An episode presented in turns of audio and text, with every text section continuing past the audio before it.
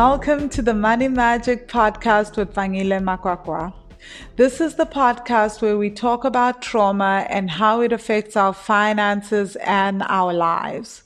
I help women of color unlock ancestral wisdom so they can fall in love with their bank accounts, increase income, and live their best lives.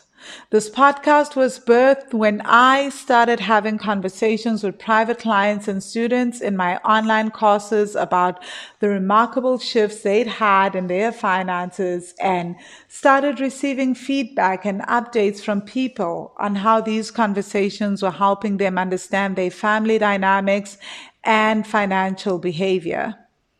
I've seen how unlocking ancestral wisdom has helped me pay off $60,000 in debt, buy property, launch and grow my company Wealthy Money into a six figure business in US dollars as I travel and live in various countries on the globe. I've lived in over eight countries and traveled to many more as I built this company. My intention with this podcast is to provide you with weekly episodes that help you understand the importance of healing and help you understand your relationship with money better so you can start making different financial decisions and creating a life you love for yourself and future generations. So, without further ado, let's get started and dive into this week's episode.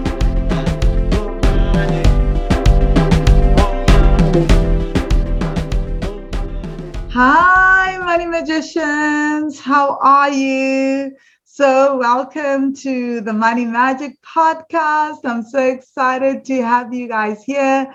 If you've just joined us and you don't know who I am, my name is Vangile Makwakwa. I am the founder of Wealthy Money, and I help women of color heal ancestral money trauma so that they can fall in love with their bank accounts, increase income, and live their best lives. I am also the author of Heart, Mind, and Money Using Emotional Intelligence for Financial Success and the founder of Wealthy Money. So, the way that this podcast started was by um, interviewing my Money Magic students and my clients. This is why it's called the Money Magic Podcast. And today we have another Money Magic student with us, Tavita. Welcome, Tavita. Thank you. Thank you so much, Ben. I'm so such an honor and privilege to be here today. Thank you for inv- inviting me. Um, yeah, thanks. Yeah, thank you for coming through. So, wow, for coming through, you're going to be sharing with us your insights around money and your money story and your shifts. Really, really appreciate this. So, before we even start, who are you as a person? How do you define yourself and what do you do? All right. So um, Tabitha Nduli, um, uh, I'm, I'm, my maiden surname is Mahlangeni. I was born and bred in the Eastern Cape, Mdantsane. I um, I am the first one of six, and um, I'm a mother uh, of three. I have two boys and a girl in between. Um, I live in in Pretoria, Centurion, and I am um, I define myself as a uh, I am that curious. I'm curious fundamentally at the core of my being. I'm a very curious person, um, and I am I am um, a truth seeker, um, and that that has come true in my older years. Though I I never used to to identify as such, but I think embracing all of me with age and wisdom, I have accepted that um, I, I, am one of those people who really are looking for something out there. And um, I, I, I'm still pursuing my purpose. I'm looking for it. I have, I want to believe that every day unravels that purpose, and someone might be able to tell me, "This is what it's all been about." Because I live it every day. I don't, I don't see it as a destiny. I see it as a journey, um, and I am. Um, professionally, I, I, I am a social worker by background. Um, I have deep, deep, deep love and concern um, and about community development. I, I, at the heart of myself, looking at me at a professional level, I'm a, I'm a community development worker, really. I care about our society. I care about the moral fiber of our society. I care about uh, the norms and the values that exist there and culture and things that have to change. I care about the state of affairs when it comes to our young people, so in my professional space, I work with adults and everybody, but I have special love for young people, especially young women. Um, and I think if we are able to invest in our in our young people today, we might really retire comfortably and know that our hands are, I mean, our our livelihoods are in good hands as a people. Mm. Will be leaded and guided, and I take it upon myself. I because I believe one family at a time, then one family at a time. Um, let's change things that don't make sense and question them one family at a time. Looking at it as, as, as a South Africa might be overwhelming, but if you are that change within your family space, within the things you engage in, within how you live your life, really, it, it makes all the difference because your children are looking to you people are watching you and they and, and, and especially with our children they do what we do they don't do what we say mm-hmm. so um mm-hmm. yes that's who i am i i work in development um and i um my work is is is really around helping south africa and civil society and uh, and communities to to to navigate the AIDS response so I am one of those frontliners back in 2003, 2004, when we first rolled out on ARVs. Um, that's why I am so triggered with the current state of affairs with the COVID vaccine mm. and the mm. debate going on because for people like myself, it uh, it has taken us back to 2003, back to 2004, even oh. earlier to we were when we were grappling with HIV back then and what it was and what it was not and the fake news. I thought that was horrible. When then COVID hit, I'm, I asked myself, why, why am I living through two pandemics? Because this one and the fake news and the social media presence has literally changed the, the game. And uh, yeah. some people like myself are really, really triggered. Really, yeah, really so people, I guess in the early 2000s, people didn't want to take ARVs. Did they also have like at the same time, oh, this is fascinating. So they had the same kind of reaction to ARVs as they had to the vaccine right now. Yeah, what happened in 2000 before 2003? Because 2003, uh, the government, you, you remember then we had what we call AIDS denialism, right?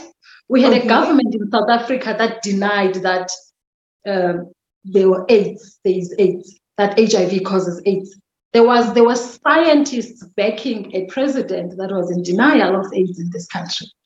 And it was through activism that we were able to give our people ARVs.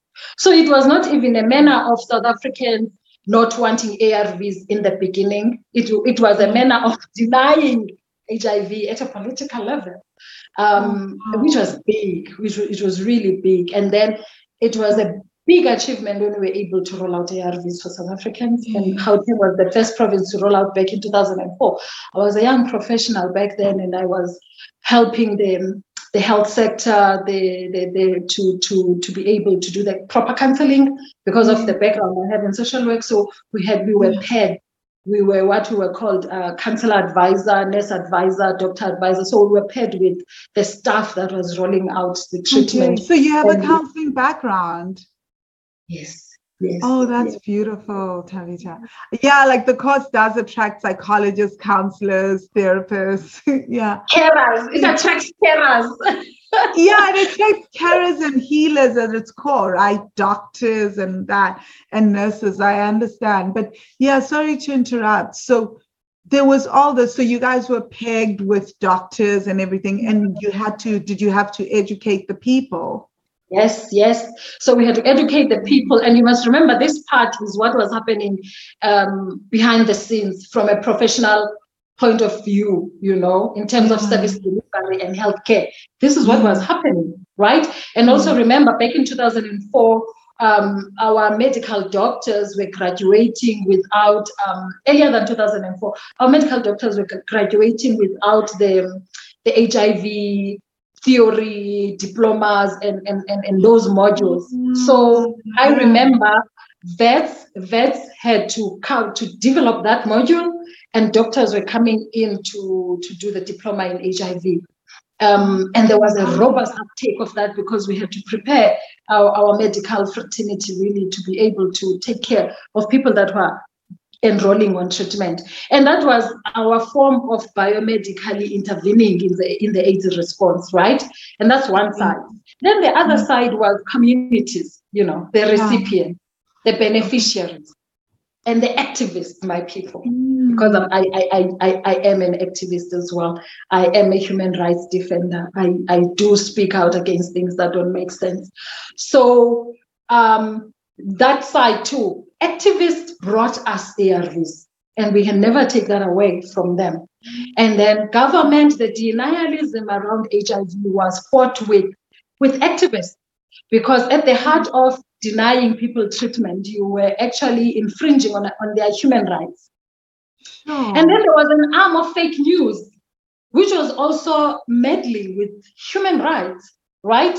But how we overcame that was when we had this very fake strong... news before social media was even a thing. It's always been yes. a thing, I guess. Yes, yes. And then we had very strong soldiers in, in the activism space who were eager to learn and understand um, how ARVs worked. First, understand the virus and how it interacted with their bodies. These were not medical people; they were they were community people. They were activists and they and, and, and they understood precisely you could never argue with an activist that comes from that generation about what is going on in their bodies. Never.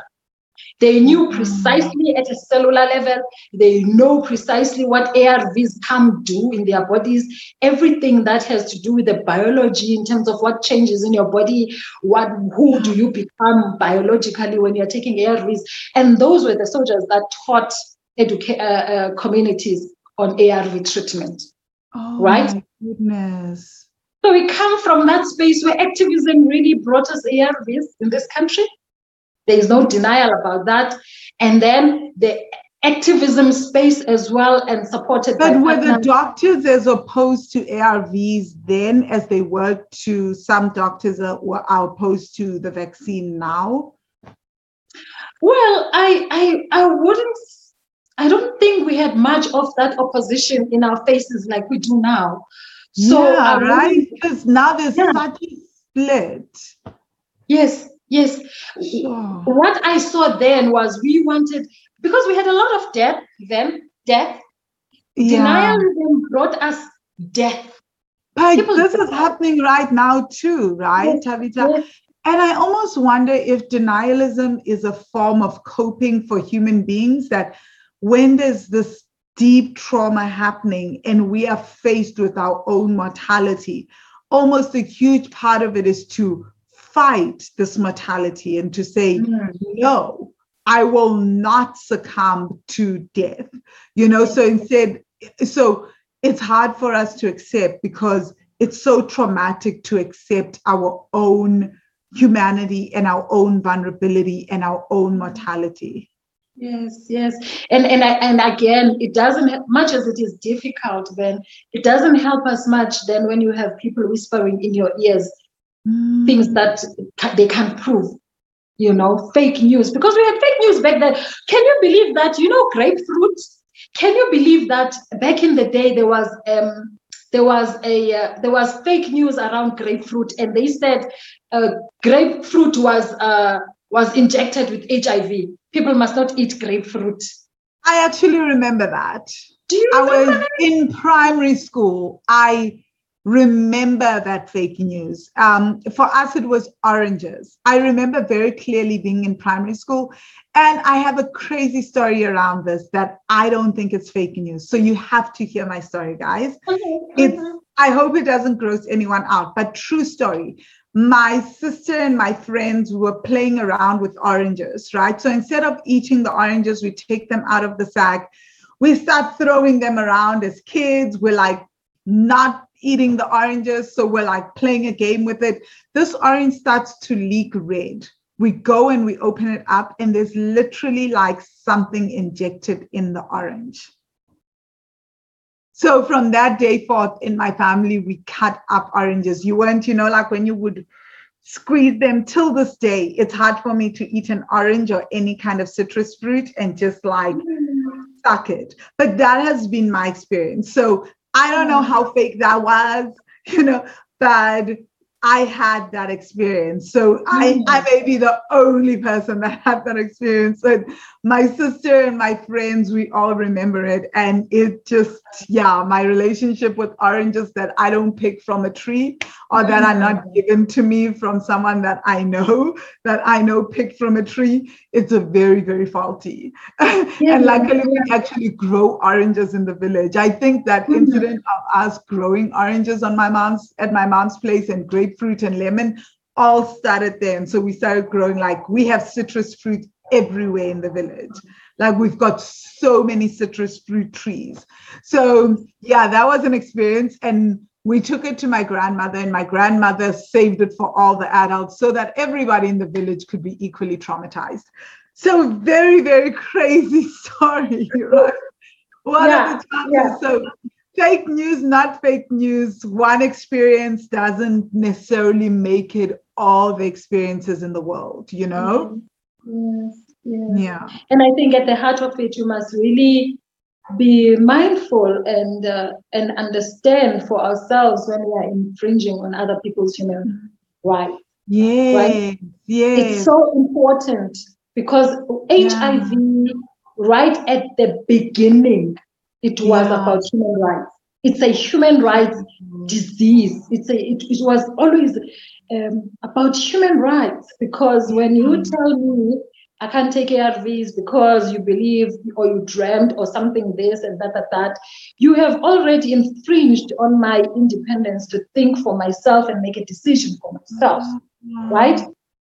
Yeah, and I think I didn't know there was so much, to be honest, I didn't know there was so much political stuff around ARVs. Um, yeah like i thought i knew a lot about what happened in different spaces and especially within the hiv aids space growing up in south africa all that and growing up with parents that are medical professionals. I didn't but like for some reason as you're talking i'm just like i had no clue. And it's starting to help me understand why so many doctors talk about people defaulting especially in south africa right mm-hmm. um wow. And I do think it's part of the denialism, right? It's that like, it's a constant um, having to, I guess, like if you're taking the pill, then you can't, uh, pills or pill, then you can't really deny that this is in your face, right? That this is something yeah. that you're struggling with right now.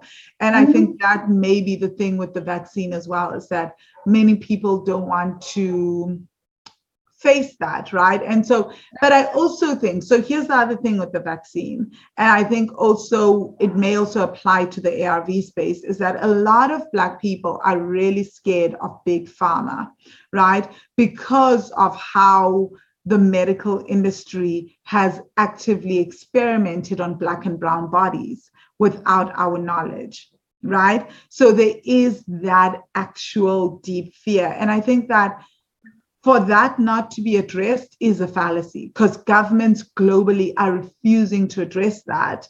And I'm just like, that needs to be addressed if you want people to trust the vaccine. Mm-hmm. You know, mm-hmm. because a lot of us, this is the thing, we carry that trauma, we carry that secondary trauma, the vicarious trauma, we carry a lot of that generational trauma. Yes, so yes.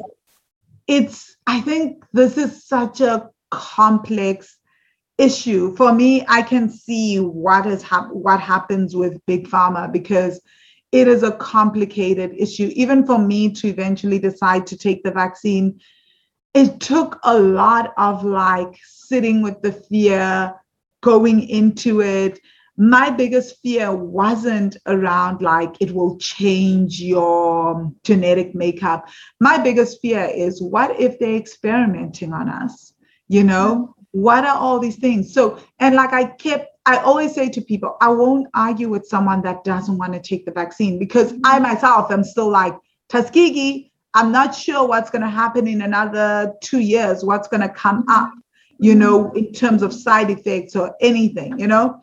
So yes. it's it's such a delicate balance because I think that the systems that our medical system has done so much to erode trust with people. And I feel like the, the movements that we're seeing against the, the vaccine are actually highlighting that lack of trust, right? Yeah. And that is really the core issue is that yeah. people are saying, we do not trust you.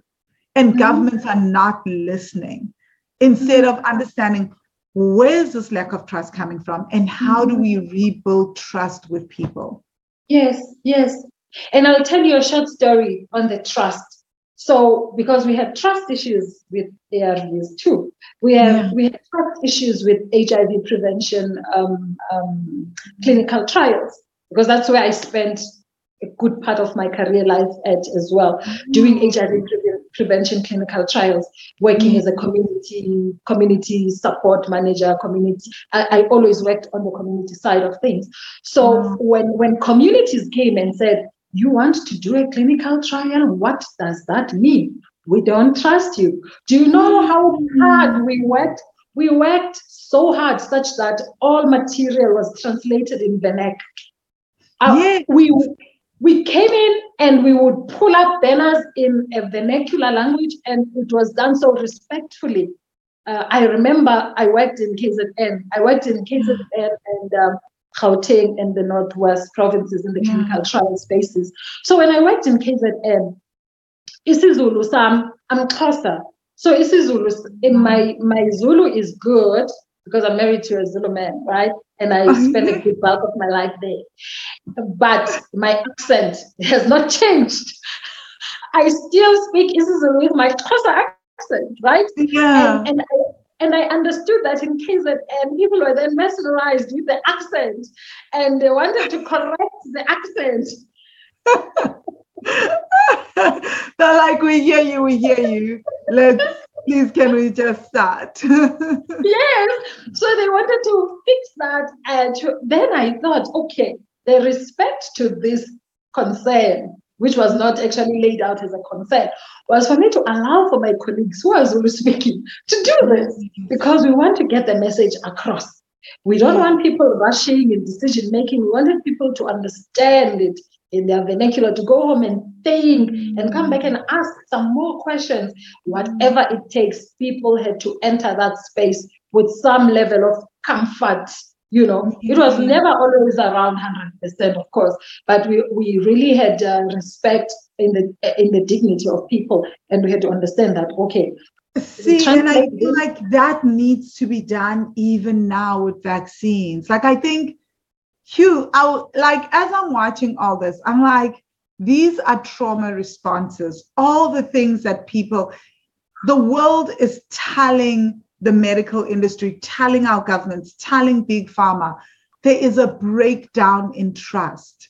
Mm-hmm. This is an issue. Like they have not done anything to repair that trust. And what you guys did was you established that trust and people trusted you and then they move forward. Mm-hmm because it's yes. also like the human body is all we've got you know? It's literally all we've got. Absolutely. so even me like i'm i won't lie like i've taken this thing and i'm like hmm we'll see side effects in another two years or so you know? But i'm still like you know? You're i'm also not fully I got where I got to when I decided to take the vaccine because I got to a level of trust. I did my research, I asked questions, and I was like, huh. But I still have that 5% of me that is like, hmm, mm, not, not, trusting. Sure. But I did enough research. I had to go do my own research, my own to yes. get to that level.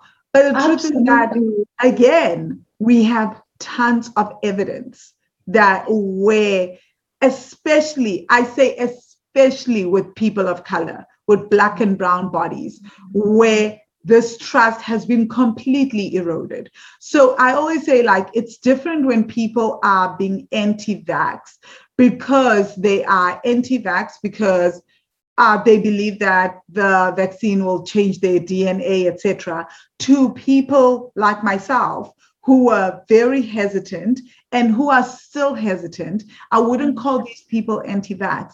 I would say these people have a legitimate reason to mm-hmm. say, we do not trust the medical mm-hmm. industry. Mm-hmm. We don't trust whatever you bring out. And because we are Black or Brown, we have experience and we mm-hmm. carry this trauma and it mm-hmm. makes us scared. So there are two different factions right now within this uh, vaccine movement. And I think that they have to be addressed. One is about informing and information, etc. The other, it's like centuries of just abuse and being violated, right? I don't know what we do about this because it is very, very relevant. Mm-hmm. This is Absolutely. especially with black and brown bodies. So the medical industry has done a lot to us as these people, as melanated people, and it has to be acknowledged. Yeah, yeah, yeah, absolutely, Ben. I, I wouldn't, I wouldn't disagree with you there at all, and especially because I and I'm listening to you and I'm going back in memory because mm-hmm. I, I even want to talk about the the the the how we got to embrace traditional practitioners, traditional leadership, mm. traditional practitioners in the AIDS response work, because mm. we and it was not easy. I mean, they did, they were not offered a chair on the, yeah. on the on, in, in the in the table there was a whole lot of lobbying that had happened there. And they and I think what it what dawned in the minds of, of, of the principals of the politicians is that yeah. actually, you know what, when we as we were doing the work, we understood that actually people are, are, are, um, are consulting the, the, the, traditional people. So we can't run away from that fact. It's a fact, and we have to yeah. respect that. But now, how do we come together and work towards assisting Tabita? we, yeah. we had to negotiate that. It took a lot of sweat, blood, sweat, oh. blood to come to a place where we're like, okay, Tabitha is a patient. Tabitha, if she's mm-hmm. sick, the first point of healthcare contact will be with her traditional healer. Exactly. You exactly. Know, and I feel like this is what a lot of people are missing right now. The first point of contact in most countries is Ayurvedic doctors. It's your healers on social media. It's your sangomas that people go to more than mm. anything, even if it's all for COVID. You know, yes. I'm like, why? Because they built up that trust with these people, right? Hmm. I mean, yeah, there's, there's a lot there. So for me, it's I had to do a lot of unpacking for myself. You know, I had to do my own inner work and my own unpacking on this and sat down with my sister. We spoke about it. There was a lot of back and forth. So I feel, again, like I said, I do think that there's two different movements, you know, around vaccinations, and both these movements have to be addressed. But Tabitha, let's head on to the money conversation. And I'm very like, guys, feel free to comment on this, right? Because we are in the midst of a global pandemic and a trauma, and we're discussing two very traumatic incidents right now. There's the HIV pandemic that happened where mm. people wouldn't take medication, and now there's COVID, the same kind of pandemic, and people are triggered in the same way as before. And I want us to acknowledge that. And I want us to acknowledge the trauma that's coming up there. And Tabitha, I hope that you, as I ask these questions and I ask about how you mm-hmm. dealt with that trauma, like how you're dealing with these triggers, you're able to help us. Okay, mm-hmm. so maybe let's start with that question. How have you been dealing with these triggers? Because it ma- it is extremely tri- uh, triggering. So, what are you doing on a daily basis to keep yourself together. Like i don't know if there's even a better word for that you know to just hold it together to not scream to not lose it. How do you deal? I think at the what is most important is is um, which is also what i've learned being a, um, a student uh, a wealthy money student is the fact that not running away from it. So i sit with it. I get so angry I get so mm-hmm. triggered. I watch my colleagues asking crazy, silly questions. I judge, I judge it. I won't lie. I'll judge it a lot to say, how the hell can you ask such a thing on social media when you could go and research and find out? Because this, I mean, it's a biomedical intervention. Go and check with the people that create the vaccines and don't say those things on social media. We are already, you know, there's just a lot going on. So I get angry. I acknowledge my anger. Yeah. I acknowledge the feelings that I have. Yeah. And um, um, and also since I, I, I became a student, I I'm also um, I'm a student. I am a student in the in meditation. So I have yes. and appreciated the importance of breathing. Yes. So literally, I used to think this is what what the heck breathing is breathing. Right, like everyone breathes. That's what all, that's what one of my clients said to me. She's like, when you first started do, having me do breath work, and I have one client where all we did was just anapana, not even proper breathing, not even like the breath work in the meditations. And I was just like, for one hour in our coaching session, I just said, just had him breathe in and out through his nose. He was like, not even through his mouth, no sounding out. I was just like, we're just gonna focus on your breath. He was like, dude, everyone breathes. What's gonna what's this gonna do to me? He is so like obsessed now with just basic anapana meditation. Yes. He's just like, this changed my life. I was like, it really is. It changes your life because when you are breathing, you're acknowledging it, and then it resonates when you say, feel in your body. When does it sound it out? I'm like, okay, I'll do all of this because I need to survive this moment, right? Mm. So I, I do a lot of that and um, um, and I'm, I'm conscious. I'm, I'm, I'm conscious about, and again, like you said, we must really um, understand and acknowledge the trauma of, of, of our people. So I, I really do. I do. Yeah. And to a point that was last week, I took my car in for service, right? And then um, you know how they put you in a in one car when they drop you off. So they yeah. put me in one car with this couple, and the and the driver starts a conversation about the vaccine. And I'm like, okay, Tabitha, you're gonna keep quiet, okay? You're not gonna say anything. And the couple is agreeing that no, we're not and they're giving all these reasons and so on and so forth. And I'm like, but something is burning in me. I want to speak, but I don't know if I will, how it will end well. I don't know if it will end well. so guess oh, what? I love your passion.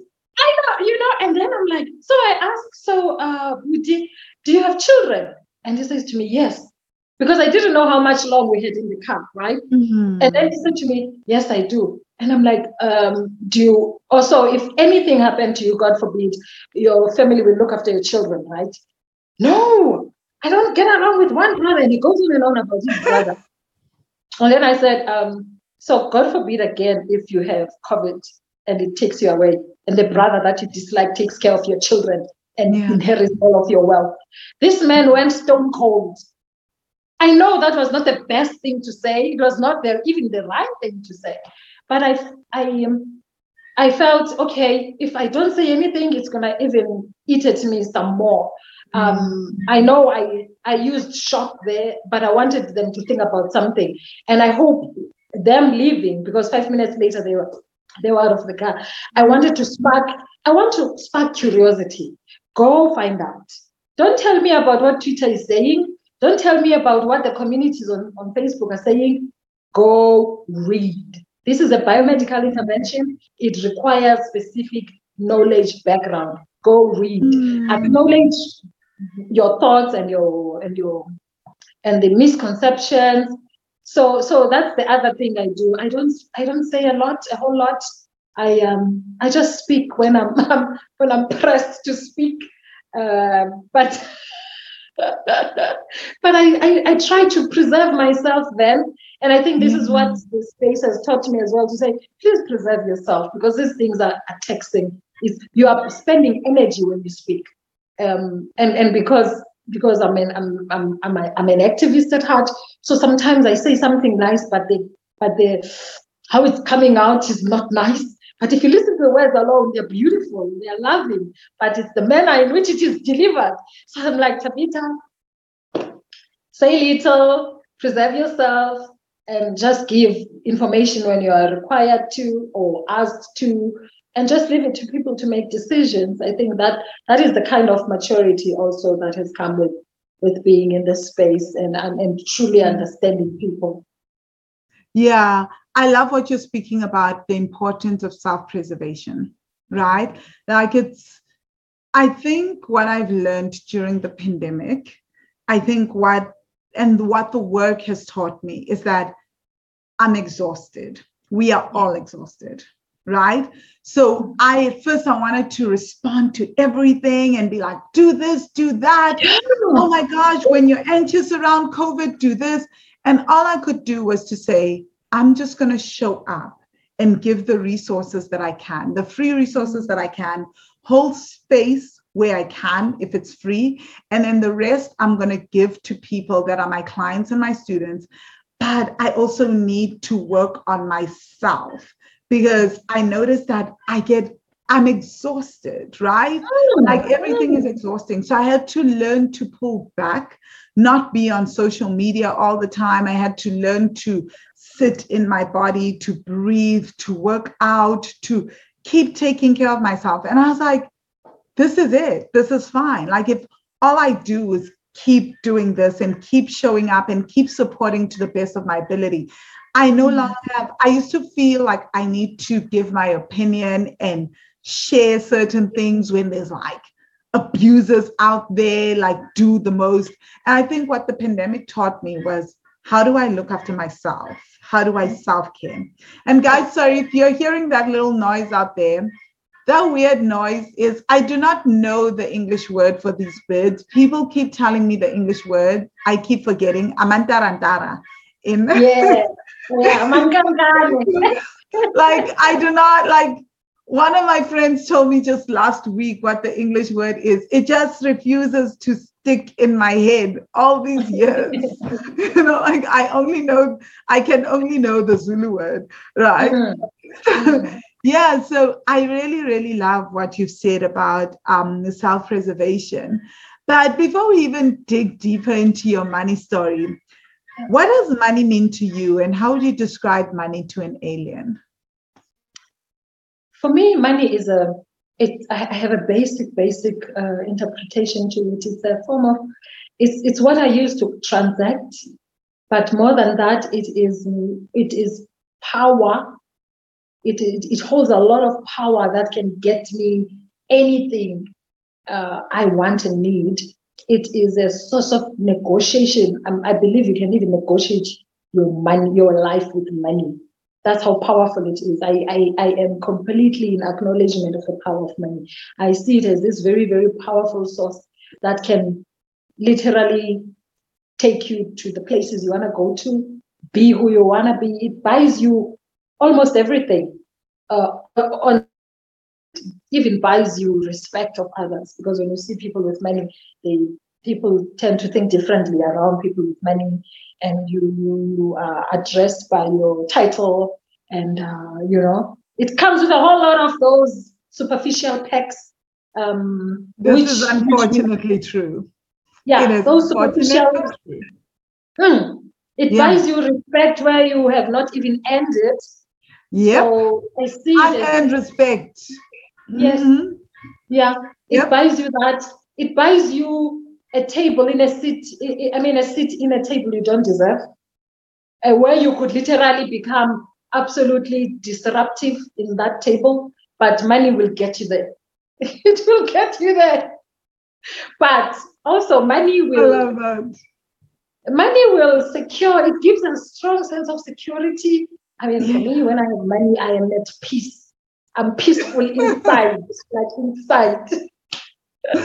Meanwhile, in the money magic course, I'm trying to teach you guys to be at peace with or without money. But I get it. There is a greater peace when you yes, have money. Greater peace. Money greater peace. Let me tell you about my late grandfather. Bless his soul. My grandfather loved money unapologetically. Oh my he, gosh he had the same skin tone like me, uh, or maybe a shade lighter, But when Yeah. my grandfather had money, then if you gave him like hardcore cash in his Yeah. hand on a cold minus zero degree day, my grandfather would literally illuminate. I'm not joking.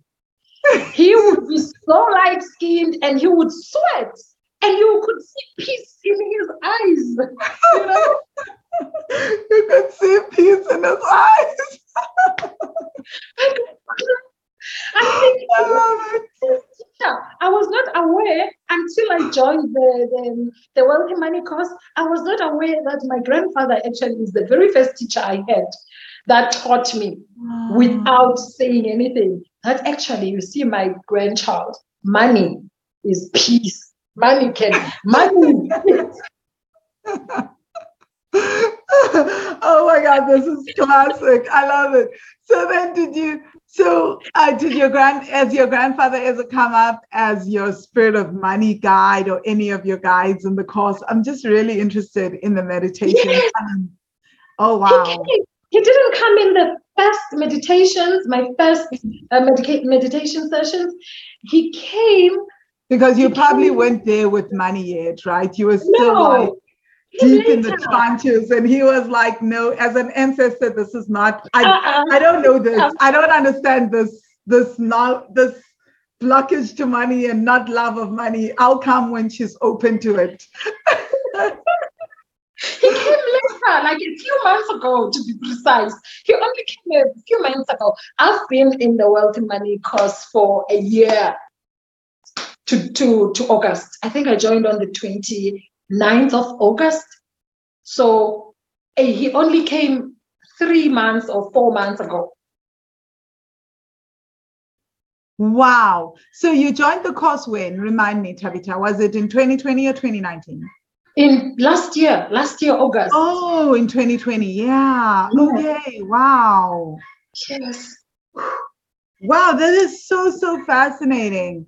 So when did you start suspecting? I guess like your grandfather um, helped you realize that it's okay to love money. But when did you start uh, suspecting that, hi man, it's actually not about budgeting and all the things that we're taught, that there's more to money than just budgeting and spending less. Yes, yes. So so it it started when I um I was trying to recall actually then when I even ever heard your name. I think it was 2018. I, I am really convinced that I was talking to Azola about something and your name came up and then she said something that made me look you up and I subscribed. I can't remember really the content of our conversation. And then I started getting those emails. So when I looked at your emails, they were talking about you traveling. And I thought, well, wait, I'm not about traveling. I want, I, I, I it, it didn't resonate with anyone. I don't know why everyone only picks that up from the emails. I feel like I send out such incredible emails around trauma and money, but like obviously, usually when I send out the email, my first line is like, hello from Thailand, hello from Bali, hello from this. Yes. And we stop there then. We hear hello from Thailand and we see the beautiful picture. And we're like, girl, you want to sell me my future? Wait, hang on. I'm not there yet. I'll get money. I'll travel. I'll get to you. So it's not even going into the email itself and reading. Uh-uh. It's that gorgeous picture of you in some with the background, the sea background. I'm like, she's living her life this one. But I, so, so it, Oh my gosh, I wonder if I should stop posting these, if I should stop telling people where I am in the world when I send out emails, because clearly No, it's a distraction to the teachings. no don't stop don't stop. And for me I, when i realized that there was it was much more deeper is when i listened because before i joined the course i really wrote on the free videos right so you had uh, two videos that resonated with me you were interviewing one i think you interviewed polite and then the other Mhm. one you interviewed um Putanang. Yes. And uh, I think it was Putanang who shared a story about fibroids and the yes, it was battery. Putanang. And I stopped. Like I think I've listened to that video four or five times. Wow. In Polite's video, I think I've listened to it more than I listened to the videos more than once because at mm-hmm. first the, the, the, the, meaning is too overwhelming and I had to I have to sit it in and and and marinate in the information and then I go back again and I and I would listen to the video. I was not a student then. So Putana was talking about how how she had pain and she was on the side of the road. She went to see a gynae and so on and so forth. And a penny dropped because I I had um, I have three children, right? I told you, and um, on when I was pregnant with number three, uh, my gynae told me that there is a growth in my womb, but the growth was not disrupting the pregnancy. So he would observe it. We leave it alone. We let the baby grow. We leave the growth alone because it was not interfering, right? And this was about six five or six months of pregnancy with Ayabusa, my last child. And then we had a conversation about um, um, what is ukvalinzalo in English? Um, yeah, that I've forgotten now. oh, to uh, like a hysterectomy. Yes, yes. Yeah. So um, um, we were talking about that, and I thought, okay, let me have the baby let me sit with this thinking for another six months and then I'll come back and, and, and, and do what needs to be done. And then he we he had the medical profession is so fast to recommend hysterectomies. Hey, I know sorry guys, this is just me. Like one day I'll interview Jane about how my mother she shared in the retreats, like Jane of James Chile, that's how I met her because my mother, uh, she shared at the retreats how my mother helped her with her womb. She was months away from getting a hysterectomy. And my mother was like, don't go, like, I can help you. So, guys, my mom is like the ultimate wounded healer in terms of like, she just knows how to heal almost any, I say almost any like physical thing. Like she's mm. known in the village, you know, she's great mm. with herbs. She just she can sense like jane tells the story how she was walking down the road and my mother was like just stopped her and said there's something wrong with you and i can mm-hmm. heal you and she was like how did you know? you know? But like obviously my mom is extremely problematic, especially for mm-hmm. me as my mother. Like I've shared on this podcast how she's extremely abusive, but she's also like this incredible. I'll give her that, right? Like she is incredible as a healer. Even me, when I face issues, I'm always like, heal me, you know, like any physical ailments. yeah, but sorry, I uh, sorry to go on that tangent, but my whole point was to say Jane had this was three years ago.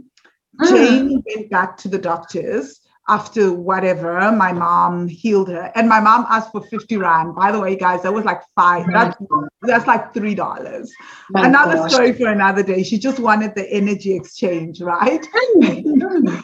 And so like um, the doctors were like, oh, we must have misdiagnosed this.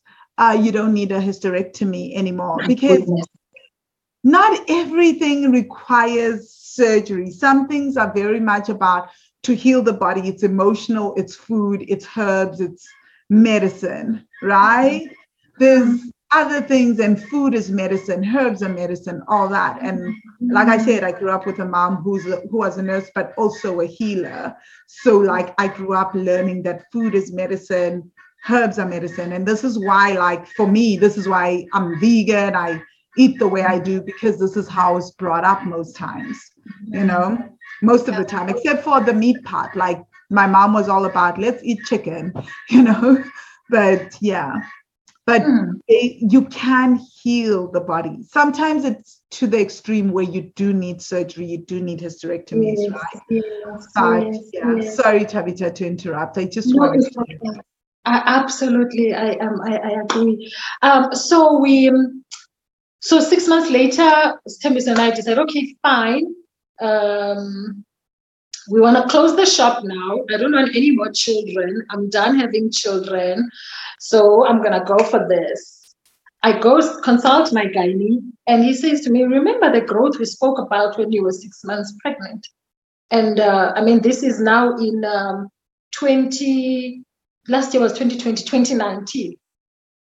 He says that growth now is the size of a tennis ball. Um, so when we do the op, we may as well take out the growth. And I, and I said, okay, fine. But what, so we did that procedure. I came out, I healed. But when I was listening to Putanang, I went back to that memory because when I was conversing with my doctor, he told me that, well, this is normal. You know how they like normalizing abnormal things. It's normal. It's normal. It happens with women of your age, and also being a certain age, like it's some kind of a curse. As if if you're in your 40s, some things are not supposed to happen with you. Um, your reproductive health is really, yeah, like a past thing. It does not matter much, or all of these anomalies must be expected as you age. Which, which, which some of us have proven differently because I had my second child at 36, I had my last child at 39. I have a mm. friend who had a first child at 50. So they say mm. these things. Wow, your your friend had a first child at 50. Yes.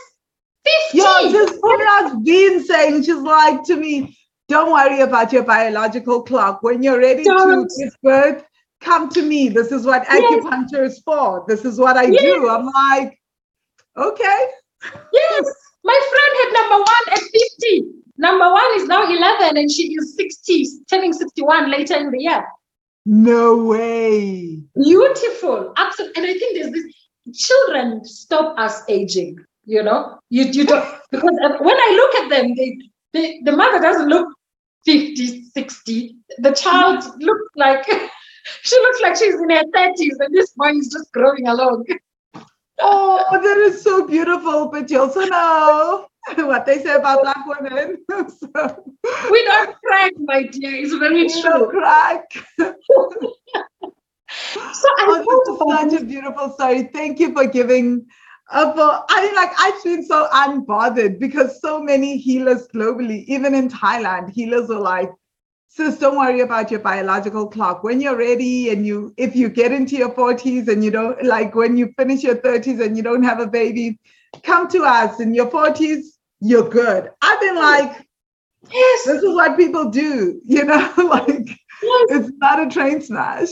Uh-uh. It's just a number. You just look after your body well and you'll have that child at 50 if you want them at 50. They'll come beautifully.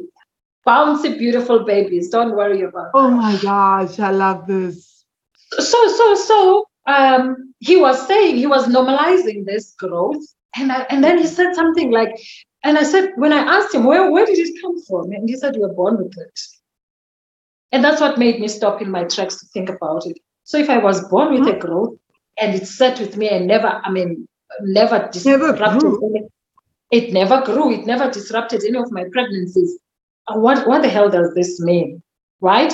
And for it now to show up, because I, I, I want to believe I've had very good guidance throughout my pregnancies. Mm. Why did the other two not pick up this growth uh, and and this doctor picked it up. Um, well, it was what it was.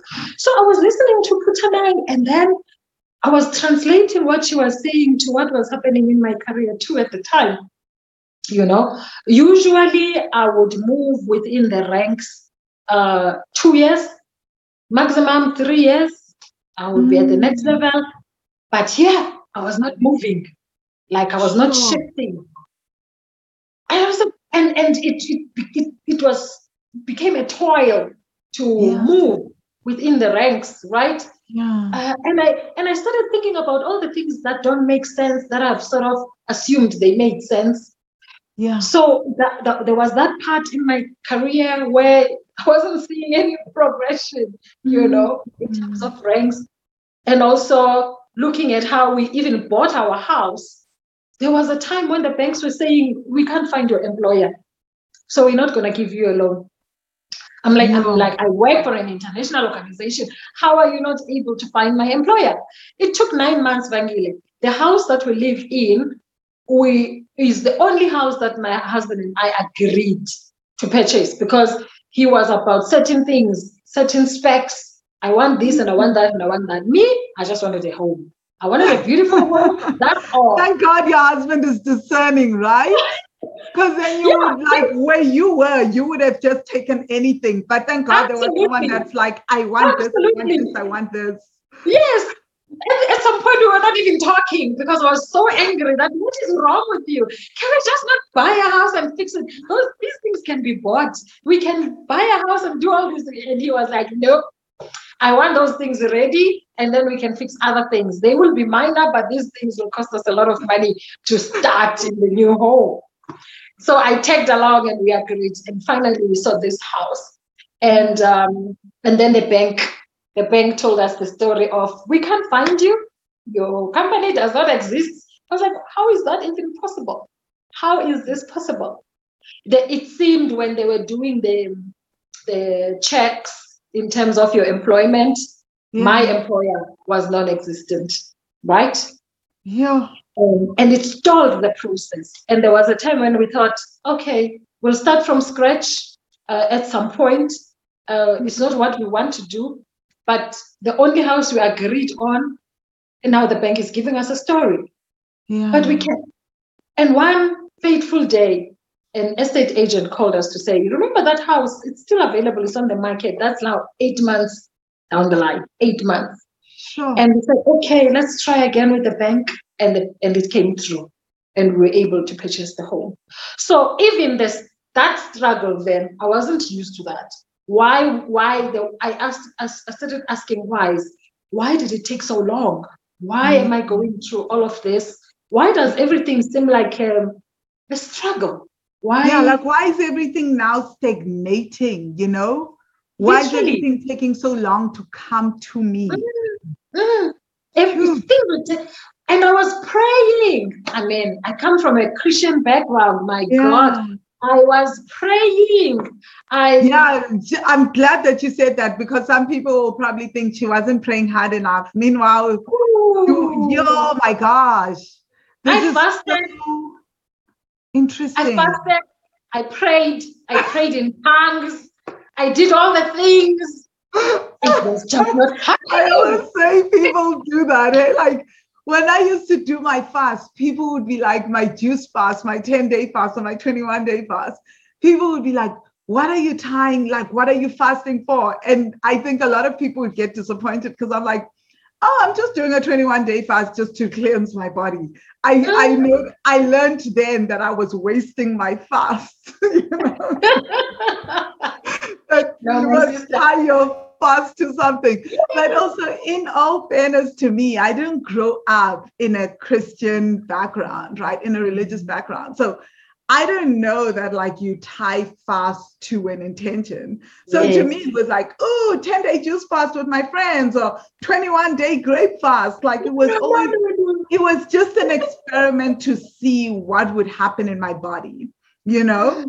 like, yeah, no. You fast for certain things. And I had done all of that really. And you know, there's a, there's a, I think it's a scripture where it says, if you want God to do something, um, bigger or better. You have to do things that you have not done before. Maybe I'm making it up, but I, I learned this in church. So I thought I've, I have not prayed like this. This is a special way that I'm praying, and this is a special way I'm, I'm, I'm interacting. I'm really trying to do things right, but things are not coming forth. I'm struggling. I'm sorry, Tabitha. I'm laughing because remember my story that I shared in the student group with the 10 hour chanting sessions that I used to host to have my financial breakthrough where we chant for 10 hours, you guys. And nothing would move for me either. So I get it. No, nothing moved. Nothing moved then. Nothing happened until until then I was listening to the videos and I was and I thought, hmm, maybe this do something you've never done before is this. It is this. So I'm coming. So I was like onto your videos, literally all the time. Listening to your videos, watching these women. Because remember, I mean, I have my own stereotypes and my own judgments in my head. I'm like, okay, let's see if these women look like me first. Yeah. Let's see if there's anything I resonate with them too. And you see if, if it feels I, I, was even judging comfortability by just looking at the video, watching the videos to say, okay, oh my goodness. It is that crazy. The stereotypes and, and the societal norms run that deep in, in how we live our daily lives, really. Oh, wow. So, so you wanted to see if the people looked like you. What what is it that you're trying to get to? I'm very fascinated. So you have accountants in the class, you have professional people. I'm like, this thing. Oh, oh my gosh. You intellectuals, the intellectuals of South Africa. Oh my gosh, I forgot that you guys are like that. Who, okay, so if there's a doctor, I'm sure Mizo's episode was a tick for you. A doctor, You know? Putanang, oh, chartered accountant, another tick. Yes. All these people, you're like, yeah, I can, I can roll with those people. They talking economics degree, why Yes. tick. Uh-huh. and and here's the here is the cherry on top. Van has an MBA, so it works. I'm coming. She has an MBA. She's educated. I'm coming. Okay. She's not some people. Some she is. She she's the girl that has an MBA. You know, I never ever mention my MBA. Like I always forget that I have a finance degree. I've got an MBA. But I should mention it for people like you, right? Because people like, yeah. so shallow, man. So shallow. It's it's it's really so shallow. But we yes, but that's that's where we have come from, you know. So and I thought, okay, I will continue listening in the videos because these are normal people. And yeah, the stories resonate. And, and I could I could critique myself and say, hey, but maybe even the fact that I'm an impulsive buyer because um, because we sort of put frills and make bad things look good. Retail Yeah. therapy. So Right, like maybe these people are being paid by me to come on these videos to say things. Who knows? you know, no, like, but the stories, but the stories are too real. I resonated with them. I could see myself. I could see myself behaving that way. So I thought, no, there's something going yeah, on. Yeah, no, here. these people are not paid. I think that's the thing. People say to me, no, that like I listen to the, I watch people on video and then I go on their Facebook profile and I'm like, no, these people are real. These are real people. Yes, yes. and the stories are so real. They they speak, they speak things you whisper in the corners. I'm like, yo, Yeah. yeah, yeah. How do you lay your laundry like this? You know, this this video is on YouTube. The whole world is going to listen to this. Your life is gonna change. am laughing so much. Oh my gosh. Guys, intellectual snobbery is a real thing in this world. Okay, it is a real thing. I'm telling you, we will lose out Like, on. I get it. Like. I sometimes do believe that the reason why some people even mess with me in any way or even give me an opportunity is when they learn that I've got an MBA, they like, mm.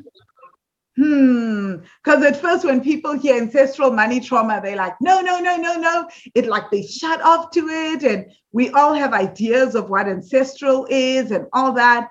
And when they hear this, I think it's like, I'm palatable.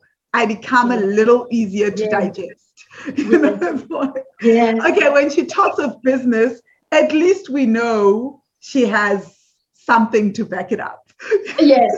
So I always mean- laugh at that because I'm like, yeah, that's so interesting. That's Um, what we are. Yeah. yeah, I, I hope like my little cousin is listening to this because I'm trying to get him to go back to school and do things. And I told him this. I'm like, this is a, the unfortunate thing of the world. I know you don't want to finish high school, but just like finish it just to get it out the way and then get the degree to get it out the way. So my sister and I have been sitting down with him and he literally said, you know the story, right? How he's like, you just want to slow me down. School is going to Yes. slow me down. But guys, if you're listening to this, it's it's an unfortunate thing. I love that Tabitha is so honest that this is why we get these qualifications, right? Mhm. Even if I'm not like using them, at least they back that up in a way. Yeah.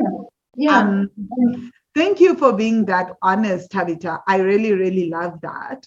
So Mhm. now that you're in the course, let's talk about it. Is it like, did I make a good thing look? Did I make a bad thing look good? Did the students make a bad thing look good? What have been some of your shifts around finances, around income, savings, debt, all that good stuff? yeah. So, so I know. I think um, the, I, the ad- the the advertising of the course and how you come across those were real. That that that's honest, and and that's that's what I continue to enjoy, and um, and also coming into and there's more. Honestly, Mm. because I was one of those. I don't want to take away from the fact that I also at some point thought, ah, I looked at the price of the course. I'm like, then I have three kids. Come on, wait a bit. I, am my son is still in nappies. Just hang on a bit. A bit. I join. But then uh, when I was listening, where did I learn it? That oh no, the price keeps going up. So Tabitha yeah. probably this is the cheapest price you'll pay. If you come back in three years, you will really True. not be able to afford it. Okay. True.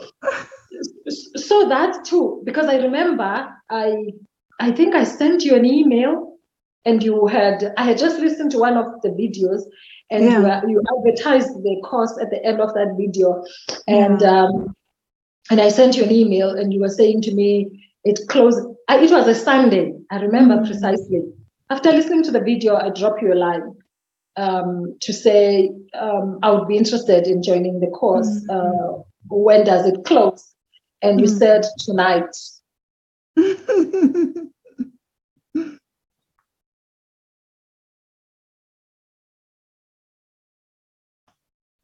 And I thought, who?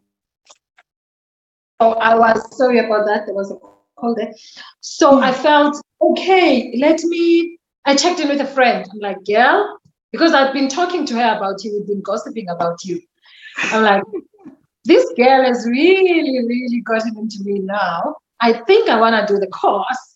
Um, what do you think? Yeah, guys, like, if you're listening to this, you're gonna hate me for a while, especially when you find out my pricing, but then you're gonna be like, what the hell? Like I can't, I need to be in this, especially you are one of those people whose ancestors are feeling the cause. There's mm. no forgive mm. yourself and forgive your ancestors. Go argue with your ancestors, not me. You know, you know. so, so she said to me, she said, enroll. You got the money? I'm like, it's in the piggy bank, girl. That's special money. It's not for those type of things. spend that money, it will be worth your while. I joined the course just like that. Because I could hear you say saying it's closing tonight. And I thought, well, now or never. I yeah. must do it now. And and I don't regret. It's one of I, it's the best money I've ever spent on myself if I want to call it retail shopping. It's the best. Because then, you know what I do? The work is so hard, but it makes me feel so good when I am able to log in and have access. That feels like I have walked into Louis Vuitton and I've grabbed the bag. The access alone and scrolling through everything. I'm like, everything I need to know is here. This is the best thing ever even though I will go onto the class slowly, I think I'm one of the slowest with the with the course because it takes. Ah, trust me, me too. Hey, like you guys know, I've been packed at the God wound for weeks now. I'm still within. Like on yeah. Monday, I had a meeting with Ritani. She's like, "You're not okay." I'm like, "I'm in the middle of the God wound. It's mm. it's dealing with me." you know, yeah. like, I'm like, I am there. Like it is dealing with me and I'm not okay. Like people can see when I'm in the midst of some of the hectic work because you can't rush through it. So we're mm-hmm. talking about that. I was like, I can't rush this. I can't rush mm-hmm. through it. I'm not in a happy space because of it. But, but guys, the thing once you do the work and you're within, the things that have been happening even in the background you just you sit and you do it and you're like mm. because that trauma is really those blessings were always there all that we're mm-hmm. doing when we're healing is we're now like opening up so that the blessings find us with ease and speed exactly that we stop because the truth is have you noticed when you do the work you're like oh my gosh i am the block Yes. You know, it's actually not the big thing. It's me. You it's know? me. Yeah, just do Dude, that. That realization is hard, hey? It's very hard. No, it takes a lot. I will never ever downplay or water down the intensity of the course. It is the work is hard, but I think I always remind myself that I have to do the work. I have to do the work. I have to move past feeling like I've just bought a Louis Vuitton bag or a Estee Lauder lipstick. I have to move past that. I sit in the Estee Lauder lipstick feeling for a moment because I'm like, oh, some people who are not in the money magic course uh, grabbing videos on YouTube, mixing Mhm. information, doing all kinds of things. That's their journey. I don't judge. But I find myself in a privileged space in that it's all there. For me, Yeah. it's all there. I keep telling people because like people will will say, but I watched this video. Why am I not shifting? I'm like, if you're not in the course, you're getting me intellectually, but you need to experience these things. The shift is in the experience. It has to be experienced. I'm glad that you talk about that. And then people will grab this, grab this. Like when I talk of the God wound, I've seen this so often where I talk about the God wound and someone hears about the God wound and then they make assumptions based on what the God wound is. And then they go and they start talking about it on these social mm-hmm. media streets. And I'm just like, yeah, that is not the God wound. right? You Yeah. think it's about religion. It is one factor, but the God wound is so much more than that. Like I said, I didn't grow up in the religious background, so I don't mm-hmm. have deep religious trauma. But I've got my own issues around the divine that have actually nothing to do with religion or even spirituality, but have to do with life lived, you know? So I think Yes. that is so, so important to note. So Tabitha, do you mind telling us what are some shifts? Because I think this is what like gets people so excited. Like what are Mhm. actual monetary shifts that you saw um, Yeah. in your life as you started doing the course? Yeah. One of my biggest things then was over and above that, I have I have three kids, a husband, a helper, and a dog. I I would use money. It, I would I, I, um, I, I used to be such a um, impulsive buyer, Mm. and it didn't help much that you can buy online. So I oh could- yes. Yes, I could wake up then, believe it or not, I would wake up and go online, shop before 8 a.m. And when they Oh. deliver three days later, I'm like, what? what? Did I buy that? Before I had, Sissy, 8 a.m. Before 8 a.m. Before the world is awake. Lala, I have it, it's coming, it's on its way, it's gone off the bank account. And and still I was taking money and not and there was no money coming in. So that gap of the 3,000 rands that was spent that particular morning, I'm gonna feel it later on in the month because that money belong had its own um, responsibilities in the household, Yes. remember? So, so the thing that, that's for me is the biggest thing that happened. Understanding that I and accepting that this is impulsive buying, and actually me buying when I went back because now I'm a student, I, I understand things at a much deeper level. That okay, I buy this way because when I was eight or nine, Mm. uh, I was raised by my grandparents. Yeah. So there were there were shops called Sales House. I don't know if you remember Sales House. I remember Sales House. Wow. Yes. From like way back. Wow. Yes. Yes. So Sales House would send you, um, if you had an account at Sales House, they, they would send you a catalog with your account. So there was a catalog. My my my magas and my aunt, my mom's sister, had a, an account at uh, Sales House. So she would take the the the bill and she would toss the catalog. I would get lost in that catalog for hours. In the middle page of the catalog, there was a form. So if you wanted to buy a shoe that was on page one, labeled 1A, I would pretend like I had the money and fill out the form, right? And that and the same catalog had a, had an envelope that you could uh, you didn't need a stamp, so you could make your purchase and and Yeah. send it on the post. And my my my, my magazine always always, but she never stopped me doing it. She would find because then when she goes to the shop because they didn't deliver at home so when she goes to the shop to, to, to do her payments I would tell her her order is also ready. In this order they would find clothes of eight year olds i have made made the purchase. She was picking it up and bringing it home. And then and then sometimes she she managed it from the front of the shop and they didn't come to me but the fact that i could I, I i so much wanted to be able to afford all those clothes Yeah. and fast forward, as a working woman, I'm feeding that eight year old child Yes. with clothes I don't need because I, I had, it was ridiculous and embarrassing how much clothes I had. And lipsticks and all these things that I'm joking with. I mean, to you about uh, that was my reality to say, what the hell am I doing with this? Why do I need this? I don't need. I would have this dress in red and yellow and black, same dress, Ah, because I could. I would have it, this. This this Wow. this for me what has been really the biggest shift. So ever since joining the course, I true. been I mean, it started from as a child. the child. So Yeah. to shift that, oh, that's powerful. Yeah. So the next shift. So the next shift has also been to talk about financial matters in my in my mm. home. You know how I used to. Mm. I would buy things and hide them in the. You know where you put your your spare wheel in the car. Yeah. That that oh. place, I would put clothes there, and wait for my husband to go, take them out. And when I'm wearing them, and he's like, "Oh, that's new," and I'm like, "No, you don't know all my clothes. This is old. I bought this seven months ago, and yet it's fresh from the shops, right?" it was dishonest, man. It is dishonest. Truth be told, that was dishonest.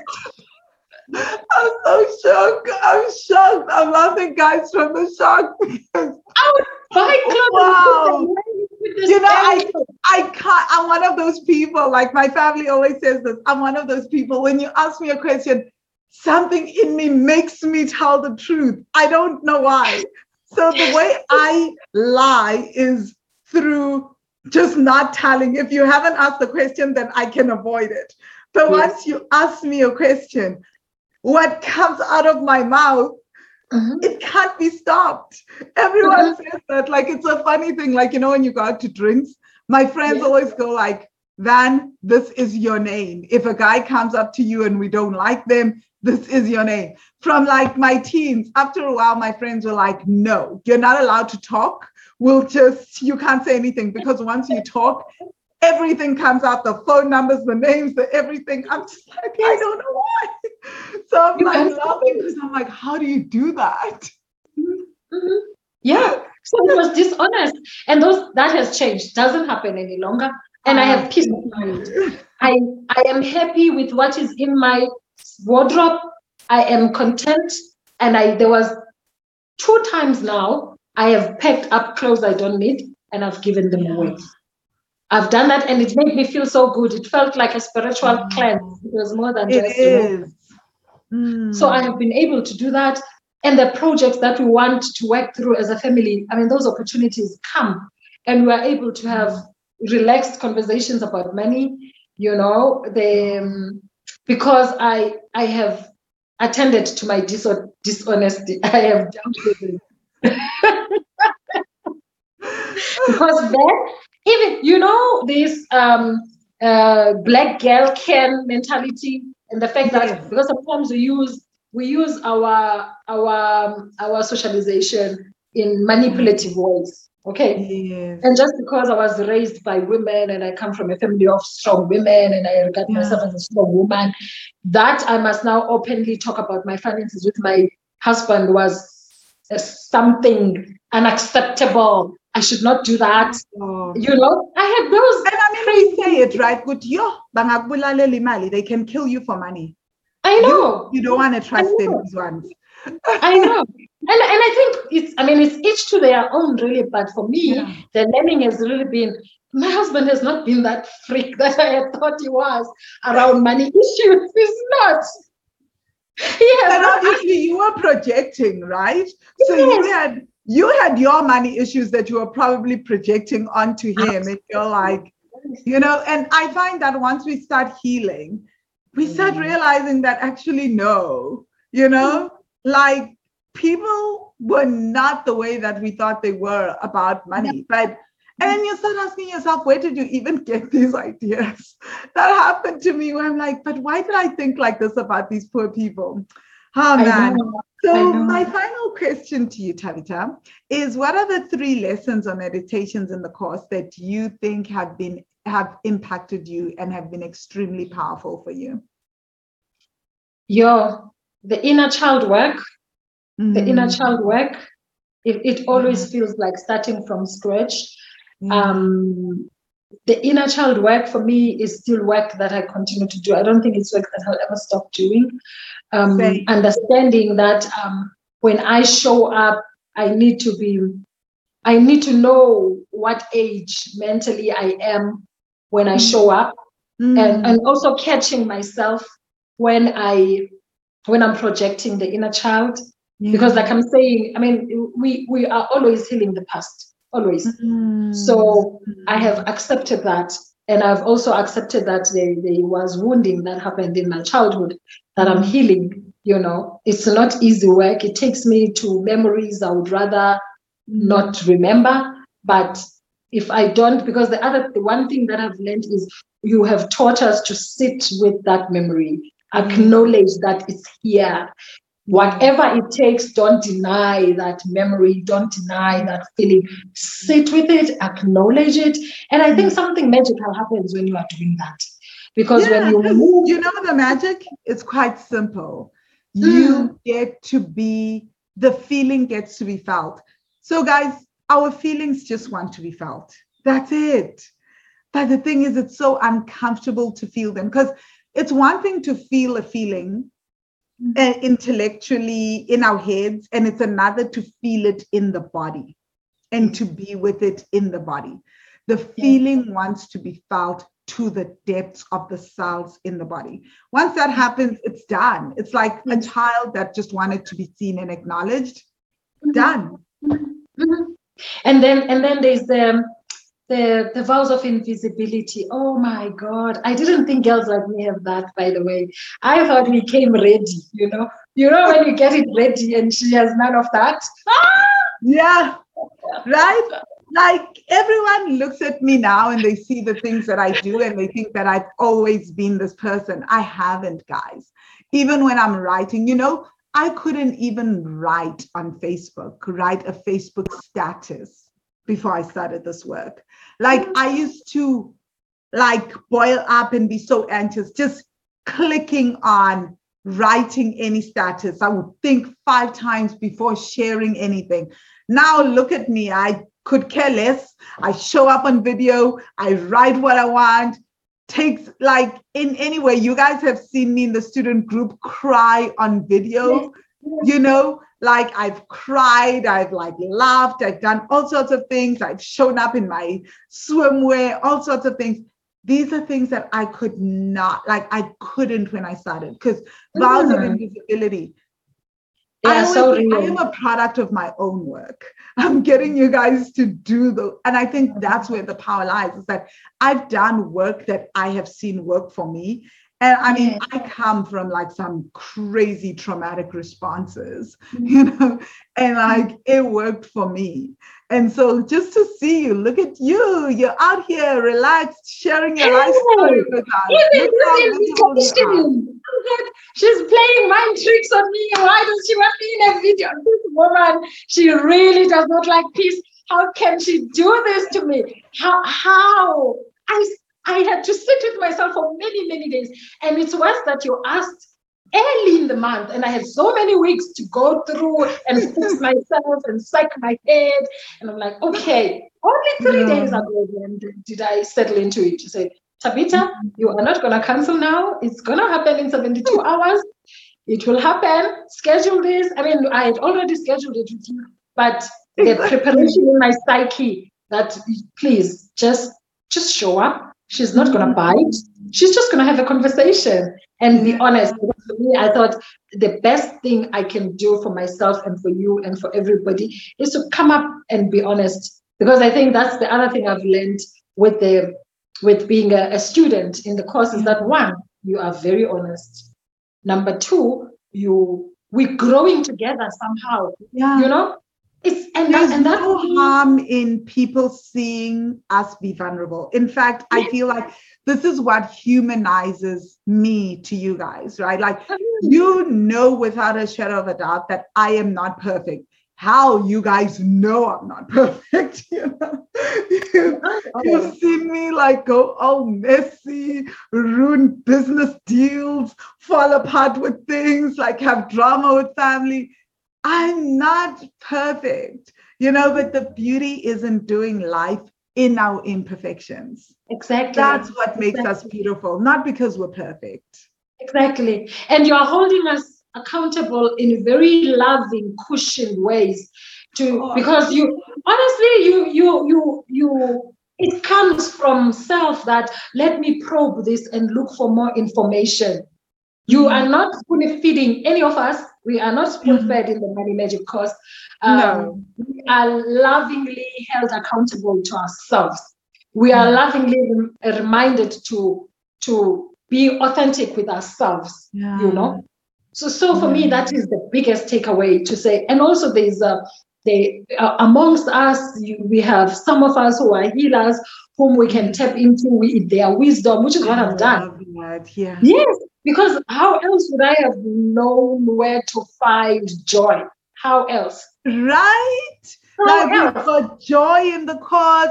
Guys, we've got Joy is a Sangoma and a psychologist, right? Like we've got Absolutely. all sorts of incredible students in the Money Magic course. So we've got people like Casey, who's a counselor, people who are Yes. able to teach us about sexuality and sex education with our kids. We've got Mizo, who's a doctor. We've got Dominique, who's a doctor.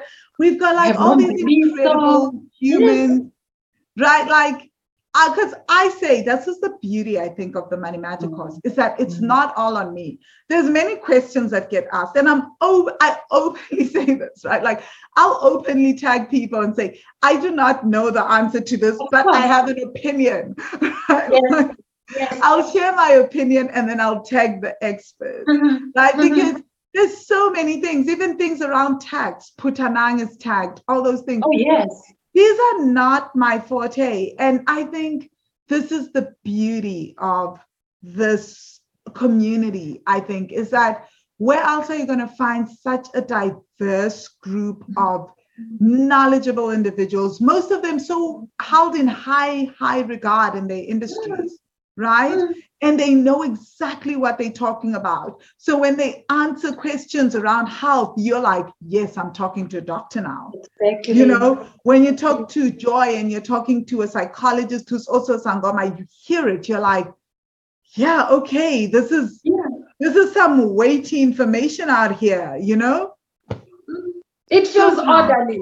It feels orderly. It does. And, and I know for you this is important, right? Because you're like, I'm not like I need to talk to the experts. And I'm the same way. So, and I think people that are listening to this, you guys can rest assured, it's trust me, there's a lot of like incredible practical information. So, Tabitha, I know you have to go. So, please, can you tell us how can people get hold of you?